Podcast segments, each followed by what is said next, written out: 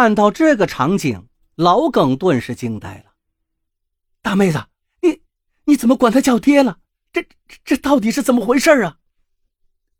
杨金花一回头，扑通给老耿跪下了，哭泣着说道：“耿大哥，老赵头是我公爹，我骗了您，利用了您，对不起您，我向您赔罪。”其实，老赵头有三个儿子，杨金花呢是他的大儿媳妇。老赵头一直跟着大儿子生活在一起，但是这个住房却是老赵头的财产。杨金花的丈夫在煤窑被砸死之后，老赵头的另外两个儿子怕房子落到杨金花手里，就以老爹由他们养活为借口，硬是把杨金花扫地出门了。杨金花的儿子在县城读高中。所以，她就用丈夫的赔偿金在县城买了一间房子，打零工维持生计。有一天，公爹老赵头突然上门来了，向大儿媳哭诉了两个儿子的不孝，说是实在忍受不了他们的虐待，不得已才来投靠杨金花。杨金花心地善良，只好收留了公爹。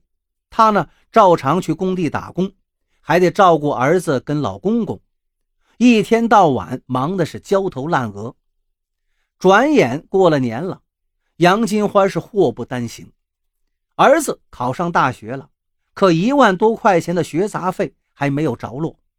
乡下自己的老娘患了重病，急需三万多块钱的手术费，而自己的公爹老赵头又突然中风，住了几天医院。已经花去了五千多块钱，要想解燃眉之急，唯一的办法就是卖房。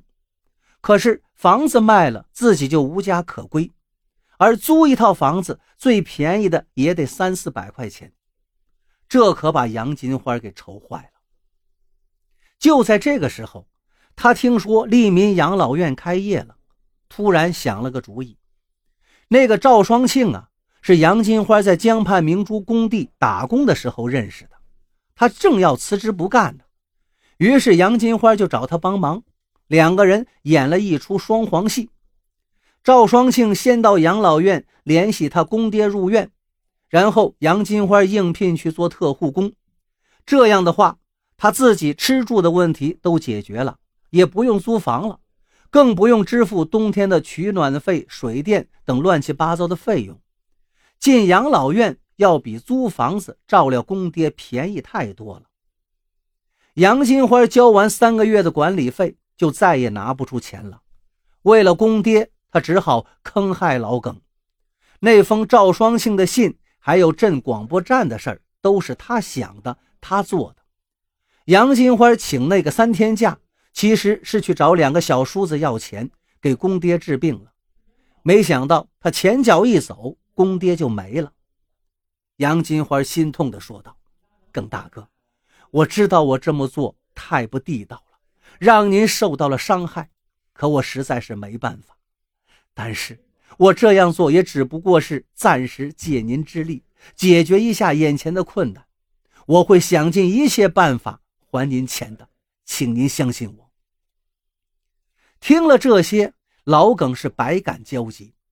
好半晌才说道：“大妹子，要我说你也太傻了。